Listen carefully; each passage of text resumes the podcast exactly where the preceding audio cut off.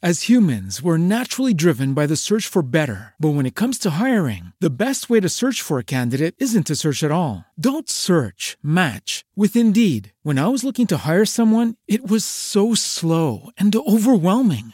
I wish I had used Indeed. If you need to hire, you need Indeed. Indeed is your matching and hiring platform with over 350 million global monthly visitors, according to Indeed data, and a matching engine that helps you find quality candidates fast. Ditch the busy work. Use Indeed for scheduling, screening, and messaging so you can connect with candidates faster. And Indeed doesn't just help you hire faster. 93% of employers agree Indeed delivers the highest quality matches compared to other job sites, according to a recent Indeed survey. And listeners of this show will get a $75 sponsored job credit to get your jobs more visibility at Indeed.com slash podcast. That's Indeed.com slash podcast. Terms and conditions apply. A Relíquia de Essa de Queiroz. Capítulo 3 Havia certamente duas horas que assim dormia, denso e estirado no catre, quando me pareceu que uma claridade trêmula, como a de uma tocha fumegante, penetrava na tenda, e através dela uma voz me chamava, lamentosa e dolente: Teodorico, Teodorico, ergue-te e parte para Jerusalém. Arrojei a manta, assustado e viu o doutíssimo Topsius que, à luz mortal de uma vela, bruxuleando sobre a mesa onde jaziam as garrafas de champanhe, afivelava no pé rapidamente uma velha espora de ferro. Era ele que me despertava, assodado, fervoroso. A pé, Teodorico, a pé! As éguas estão seladas. Amanhã é Páscoa. Ao alvorecer, devemos chegar às portas de Jerusalém. Arredando os cabelos, considerei com pasmo o sisudo, ponderado doutor. Otópsios, pois nós partimos assim, bruscamente, sem os nossos alforjes e deixando as tendas adormecidas, como quem foge espavorido. O erudito homem alçou os seus óculos de ouro, que resplandeciam com uma desusada, irresistível intelectualidade.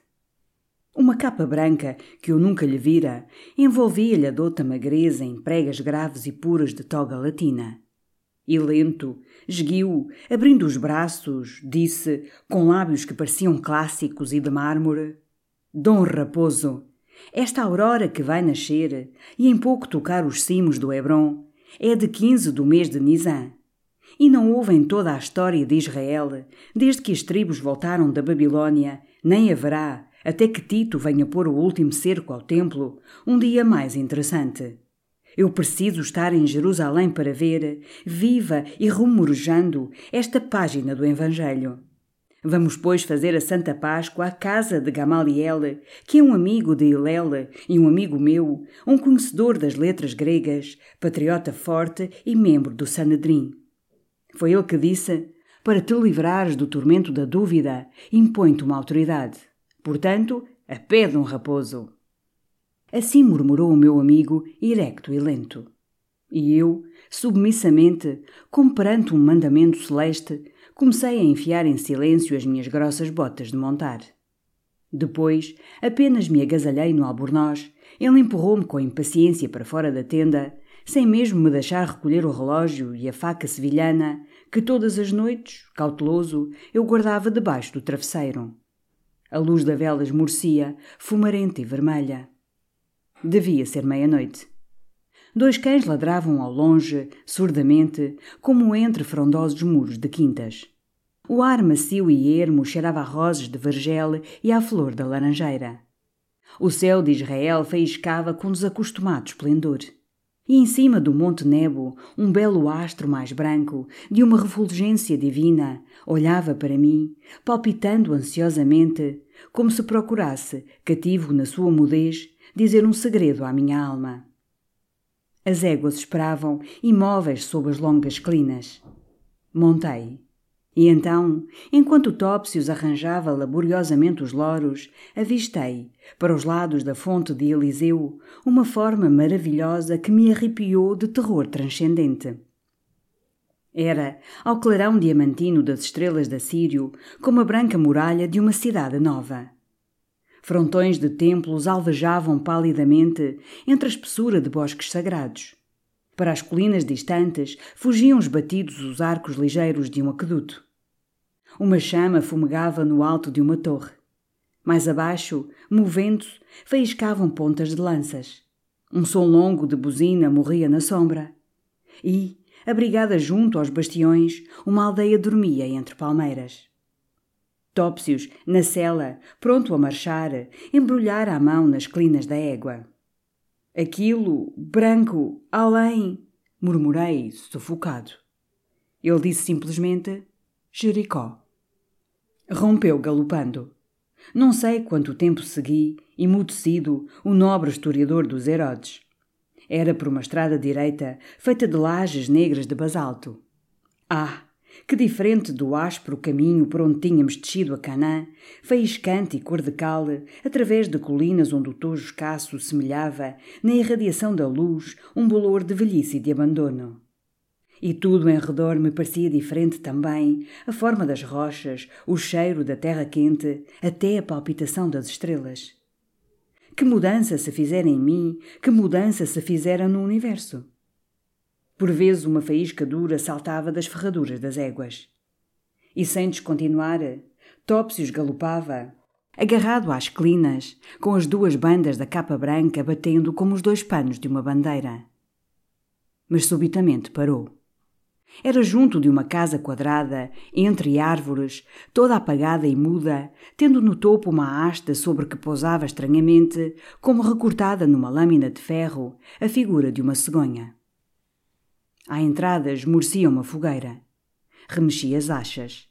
E à curta chama que ressaltou compreendi que era uma antiga estalagem à beira de uma antiga estrada. Por baixo da cegonha, encimando a porta estreita e eriçada de pregos, brilhava em negro, numa lápide branca, a tabuleta latina Ad Gruen Majorem. E ao lado, Enchendo parte da fachada, desenrolava-se uma inscrição rudemente entalhada na pedra, que eu decifrei a custo, e em que Apolo prometia a saúde ao hóspede, e Septimanos, o hospedeiro, lhe garantia risonha acolhida, o banho reparador, vinho forte da campanha, frescos palhetes de Engadi e todas as comodidades à maneira de Roma. Murmurei desconfiado, à maneira de Roma. Que estranhos caminhos ia eu então trilhando? Que outros homens, de semelhantes de mim, no falar e no traje, bebiam ali, sob a proteção de outros deuses, o vinho em ânforas do tempo de Horácio. Mas de novo Topsius marchou, esguio e vago, na noite. Agora findara a estrada de basalto sonoro. E subíamos a passo um brusco caminho, cavado entre rochas, onde grossos pedregulhos ressoavam, rolavam sob as patas das éguas, como no leito de uma torrente que um lento agosto secou. O erudito doutor, sacudido na cela, praguejava roucamente contra o Sanedrim, contra a irta lei judaica, oposta indobravelmente a toda a obra culta que quer fazer o procônsul. Sempre o fariseu via com rancor o aqueduto romano que lhe trazia água, a estrada romana que o levava às cidades, a terma romana que lhe curava as pústulas. Maldito seja o fariseu. Sonolento, rememorando velhas imprecações do Evangelho, eu rosnava, encolhido no meu albornoz. Fariseu, sepulcro caiado, maldito seja. Era a hora calada em que os lobos dos montes vão beber. Cerrei os olhos.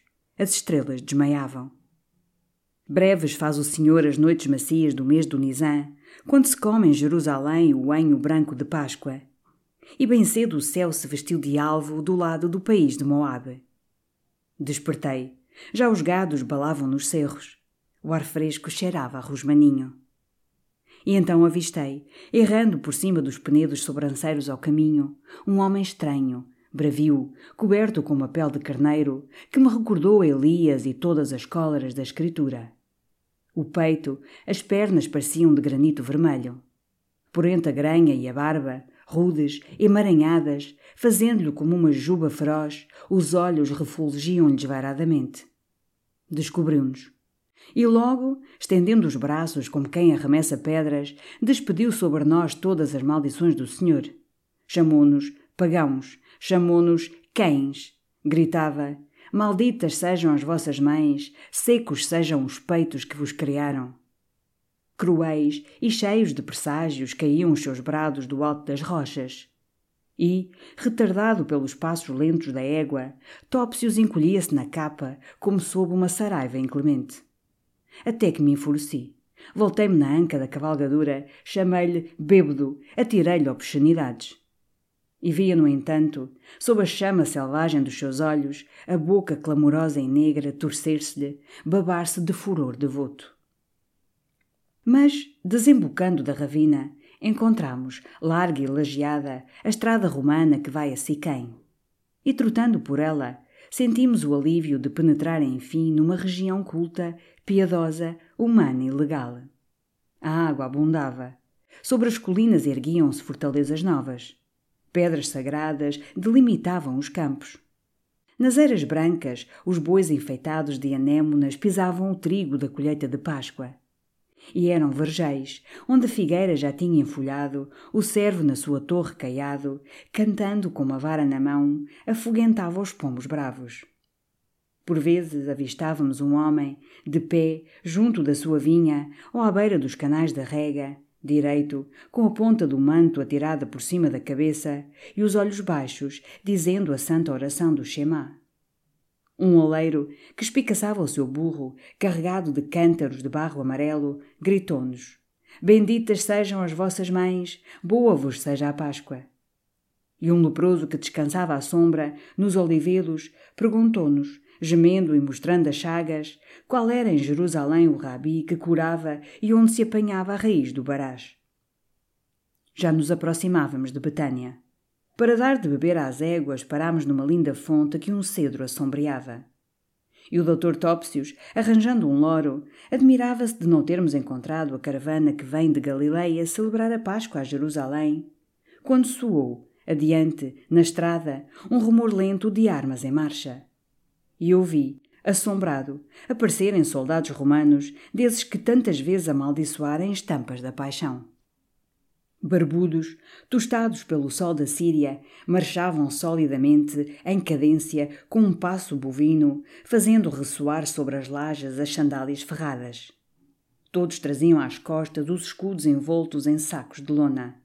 E cada um erguia ao ombro uma alta forquilha, de onde pendiam trouxas encordeladas, pratos de bronze, ferramentas e cachos de tâmaras. Algumas filas, descobertas, seguravam o capacete como um balde. Outras, nas mãos cabeludas, balançavam um dardo curto. O decurião, gordo e louro, seguido de uma gazela familiar, enfeitada com corais, dormitava, ao passo miúdo da égua, embrulhado num manto escarlate. E atrás, ao lado das mulas carregadas de sacos de trigo e molhos de lenha, os arrieiros cantavam ao som de uma flauta de barro, tocada por um negro quase nu, que tinha no peito, em traços vermelhos, o número da legião. Eu recuara para o escuro do cedro. Mas Topsius, logo, como um germano servil, desmontara, ajoelhando quase no pó, ante as armas de Roma. E não se conteve, berrou, agitando os braços e a capa.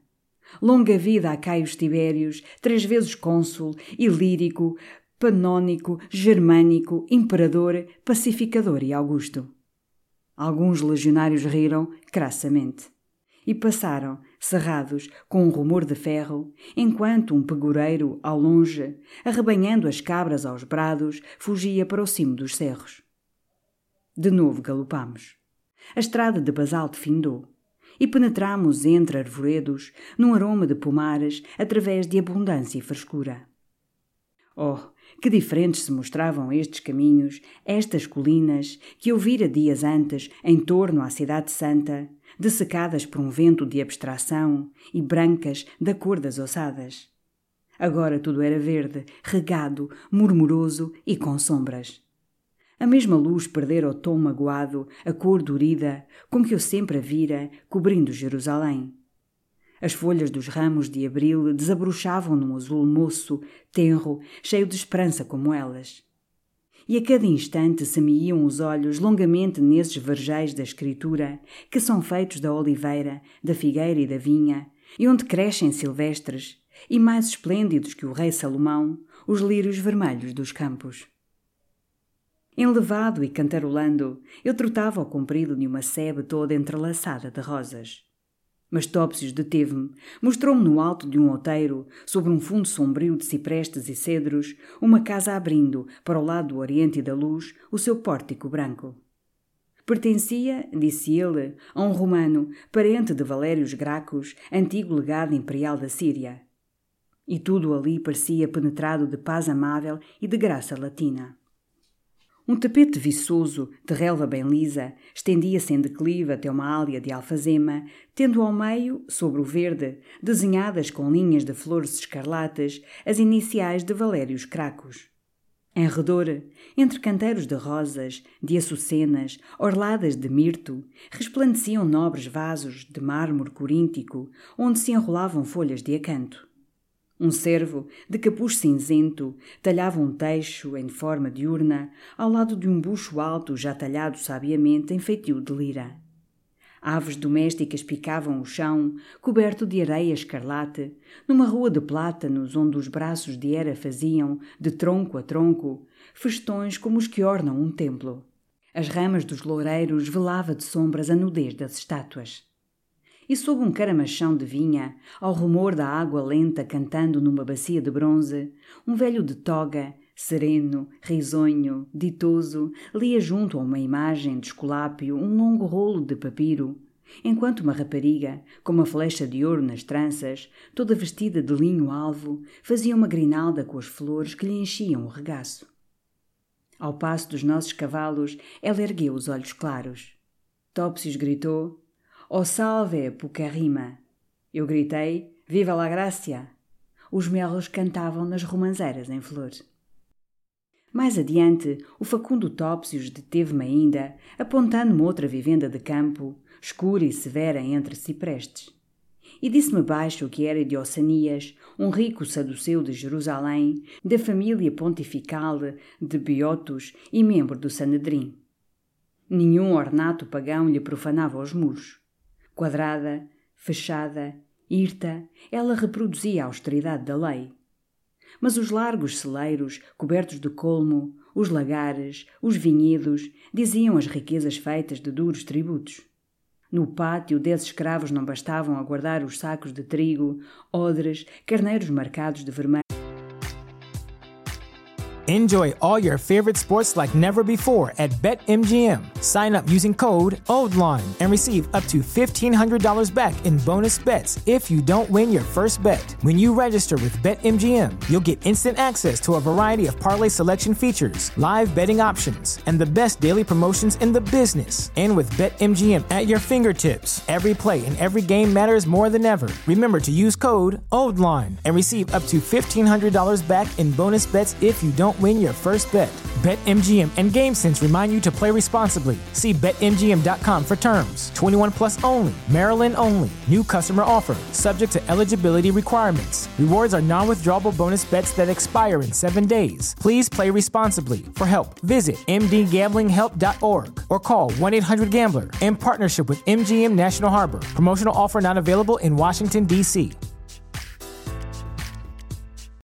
As humans, we're naturally driven by the search for better. But when it comes to hiring, the best way to search for a candidate isn't to search at all. Don't search, match with Indeed. When I was looking to hire someone, it was so slow and overwhelming. I wish I had used Indeed. If you need to hire, you need Indeed. Indeed is your matching and hiring platform with over 350 million global monthly visitors, according to Indeed data, and a matching engine that helps you find quality candidates fast. Ditch the busy work. Use Indeed for scheduling, screening, and messaging so you can connect with candidates faster. And Indeed doesn't just help you hire faster. 93% of employers agree Indeed delivers the highest quality matches compared to other job sites, according to a recent Indeed survey. And listeners of this show will get a $75 sponsored job credit to get your jobs more visibility at Indeed.com slash podcast. That's Indeed.com slash podcast. Terms and conditions apply.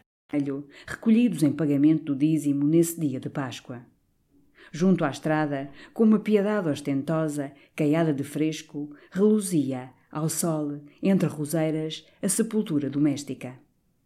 Assim caminhando, chegámos aos palmares onde se aninha Betfagé.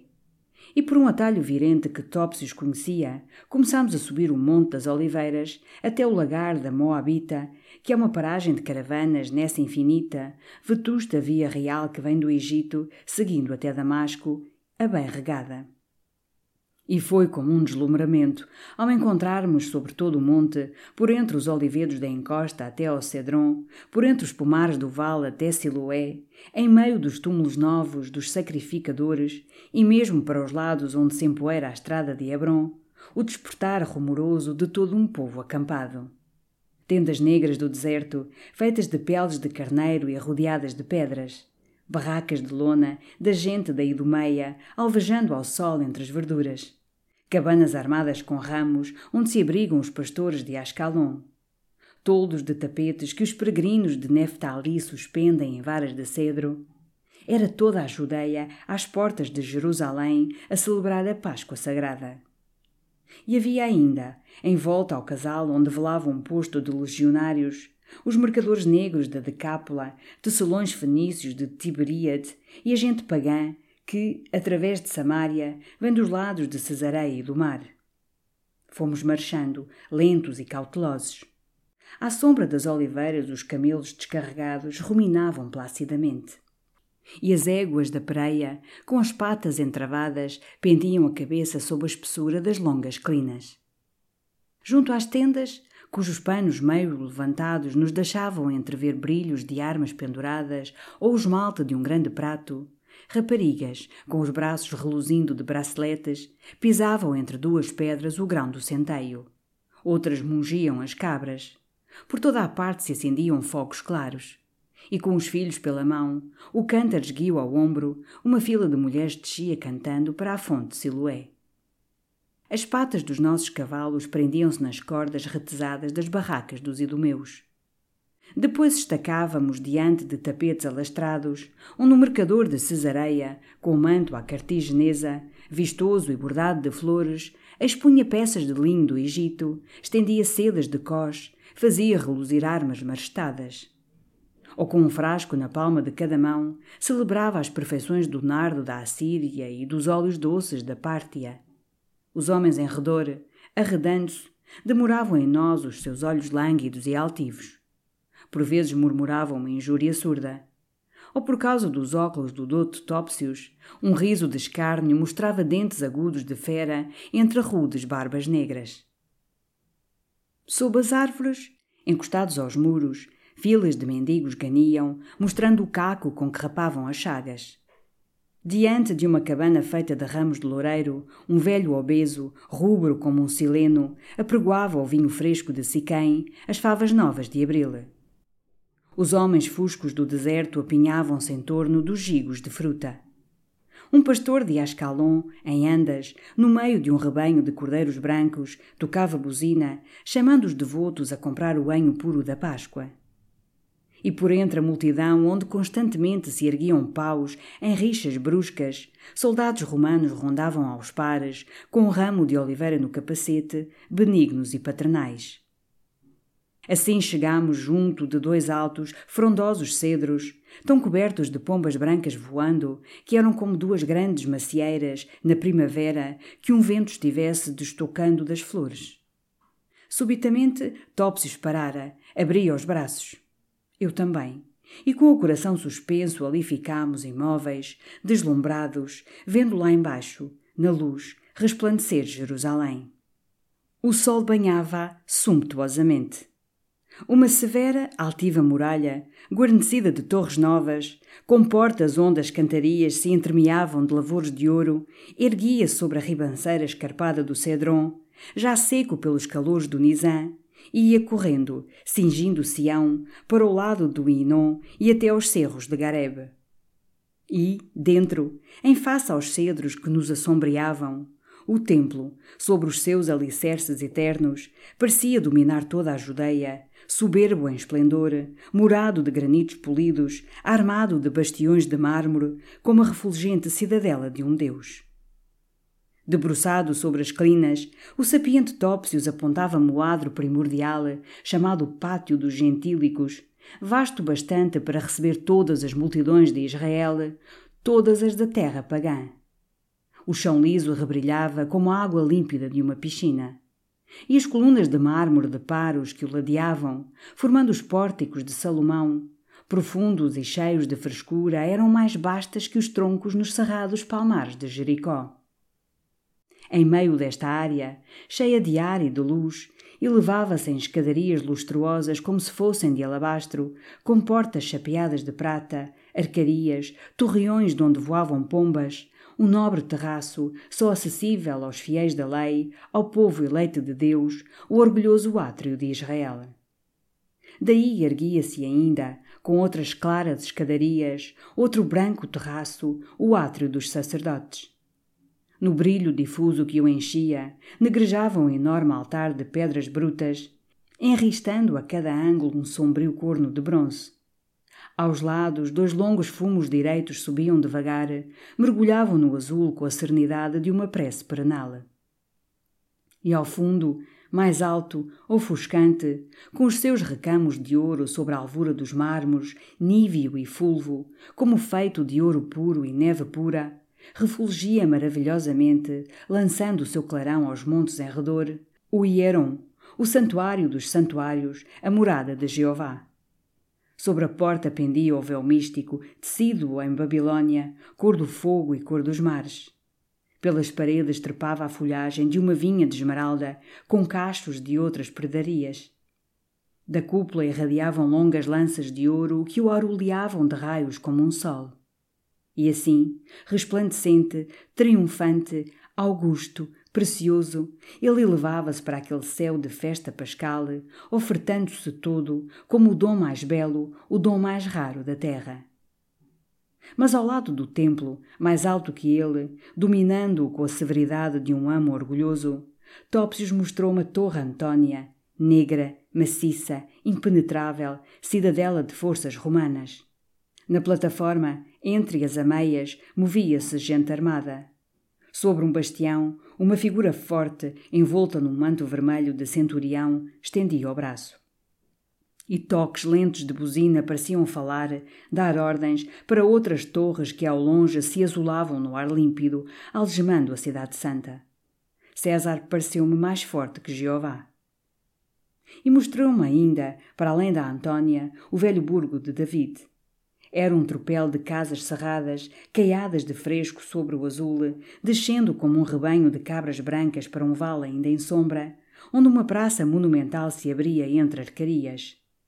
Depois trepava, fendido em ruas tortuosas, a espalhar-se sobre a colina fronteira e acra, rica, com palácios e cisternas redondas que luziam à luz semelhantes a broquéis de aço. Mais longe ainda, para além de velhos muros derrocados, era o bairro novo de Bestá, em construção. O circo de Herodes arredondava aí as suas arcarias. E os jardins de Antipas estiravam-se por um último outeiro, até junto ao túmulo de Helena, assoalhados, frescos, regados pelas águas doces do Enrongel. Ah, Topsius, que cidade! murmurei maravilhado. Rabi Eliezer diz que não viu jamais cidade bela que não viu Jerusalém. Mas ao nosso lado passava gente alegre, correndo para os lados da verde estrada que sobe de Betânia. E um velho que puxava à pressa a reata do seu burro, carregado de molhos de palmas, gritou-nos que se avistara e vinha chegando a caravana de Galileia. Então, curiosos, trotámos até um comoro, junto a uma sebe de catos, onde já se apinhavam mulheres com os filhos ao colo, sacudindo véus claros, soltando palavras de bênção e de boa acolhida.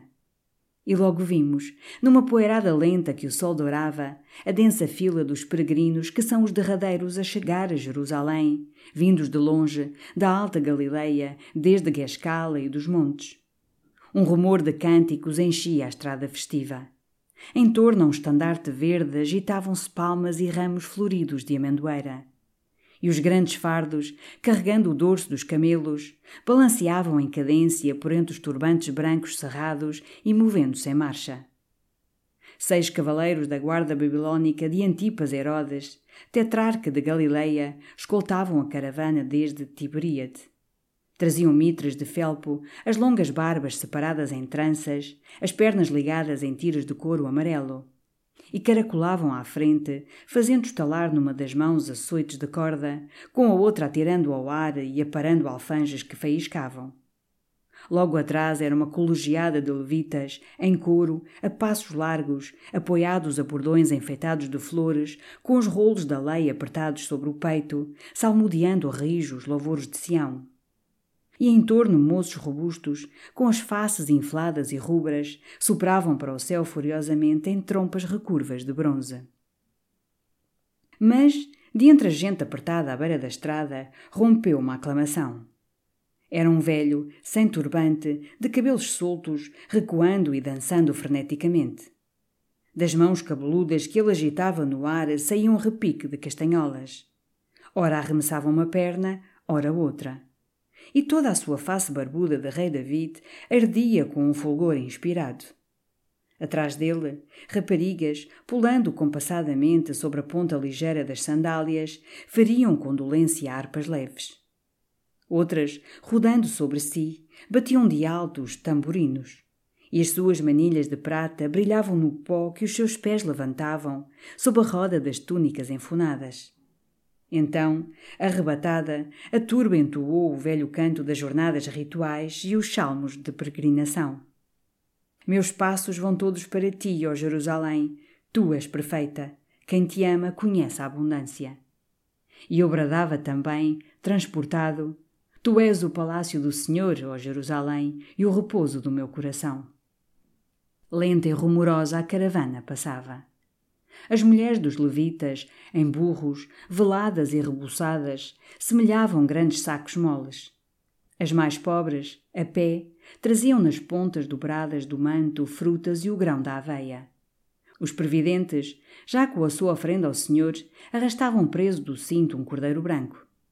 Os mais fortes seguravam às costas, presos pelos braços, os doentes, cujos olhos dilatados, nas faces maceradas, procuravam ansiosamente as muralhas da Cidade Santa, onde todo o mal se cura. Entre os peregrinos e a alegre multidão que os acolhia, as bênçãos cruzavam-se, ruidosas e ardentes. Alguns perguntavam pelos vizinhos, pelas searas ou pelos avós que tinham ficado na aldeia à sombra da sua vinha. E ouvindo que lhe fora roubada a pedra do seu moinho, um velho, ao meu lado, com as barbas de um Abraão, arremessou-se à terra a repelar-se e a esfarrapar a túnica. Mas já, fechando a marcha, passavam as mulas com guizos carregadas de lenha e de odres de azeite. E atrás uma turba de fanáticos que nos arredores, em Betfagé e em Refraim, se tinham juntado à caravana, apareceu, atirando para os lados cabaças de vinho já vazias, brandindo facas, pedindo a morte dos samaritanos e ameaçando a gente pagã. Então, seguindo Topsius, trotei de novo através do monte para junto dos cedros cobertos do voo alvo das pombas. E nesse instante também os peregrinos, emergindo da estrada, avistavam enfim Jerusalém, que resplandecia lá embaixo formosa, toda branca na luz. Então foi um santo, tumultuoso, inflamado delírio. Prostrada, a turba batia as faces na terra dura. Um clamor de orações subia ao céu puro, por entre o estridor das turbas. As mulheres erguiam os filhos nos braços, ofertando-os arrebatadamente ao Senhor. Alguns permaneciam imóveis, como assombrados, ante os esplendores de Sião e quentes lágrimas de fé, de amor piedoso, rolavam sobre barbas incultas e feras. Os velhos mostravam com o dedo os terraços do templo, as ruas antigas, os sacros lugares da história de Israel. Ali é a porta de Efraim, acolá era a torre das fornalhas. Aquelas pedras brancas, além, são do túmulo de Raquel. E os que escutavam em redor, apinhados, batiam as mãos, gritavam: Bendita sejas, Sião. Outros, estonteados, com o cinto desapertado, corriam tropeçando nas cordas das tendas, nos gigos de fruta, a trocar a moeda romana, a comprar o anho da oferta. Por vezes, de entre as árvores, um canto subia, claro, fino, cândido, e que ficava tremendo no ar. A terra um momento parecia escutar, como o céu. Serenamente, Sião rebrilhava, do templo os dois fumos lentos ascendiam, com uma continuidade de prece eterna. Depois o canto morria. De novo as bênçãos rompiam, clamorosas. A alma inteira de Judá abismava-se no resplendor do santuário. E braços magros erguiam-se freneticamente para estreitar Jeová. De repente Topsio escolheu umas rédeas da égua, e quase ao meu lado um homem, com uma túnica cor de açafrão, surgindo esgazeado detrás de uma oliveira e brandindo uma espada, saltou para cima de uma pedra e gritou desesperadamente: Homens de Galileia, acudi! E vós, homens de Neftali! Peregrinos correram, erguendo os bastões, e as mulheres saíam das tendas, pálidas, apertando os filhos ao colo. O homem fazia tremer a espada no ar, todo ele tremia também. E outra vez bradou, desoladamente: Homens de Galileia, Rabi Jeshua foi preso. Rabi Jeshua foi levado à casa de Anã, homens de Neftali. Dom Raposo, disse Tópsios então, com os olhos faiscantes, o homem foi preso e compareceu já diante do Senedrim. Depressa, depressa, amigo, a Jerusalém, a casa de Gamaliel. Enjoy all your favorite sports like never before at BetMGM. Sign up using code OLDLINE and receive up to $1,500 back in bonus bets if you don't win your first bet. When you register with BetMGM, you'll get instant access to a variety of parlay selection features, live betting options, and the best daily promotions in the business. And with BetMGM at your fingertips, every play and every game matters more than ever. Remember to use code OLDLINE and receive up to $1,500 back in bonus bets if you don't win your first bet.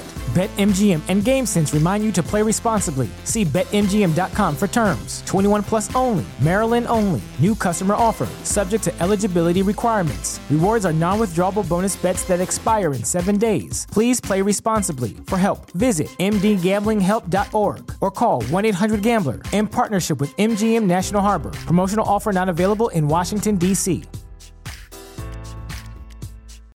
As humans, we're naturally driven by the search for better. But when it comes to hiring, the best way to search for a candidate isn't to search at all. Don't search, match with Indeed. When I was looking to hire someone, it was so slow and overwhelming. I wish I had used Indeed. If you need to hire, you need Indeed. Indeed is your matching and hiring platform with over 350 million global monthly visitors, according to Indeed data, and a matching engine that helps you find quality candidates fast. Ditch the busy work. Use Indeed for scheduling, screening, and messaging so you can connect with candidates faster. And Indeed doesn't just help you hire faster. 93% of employers agree Indeed delivers the highest quality matches compared to other job sites, according to a recent Indeed survey. And listeners of this show will get a $75 sponsored job credit to get your jobs more visibility at Indeed.com slash podcast. That's Indeed.com slash podcast. Terms and conditions apply.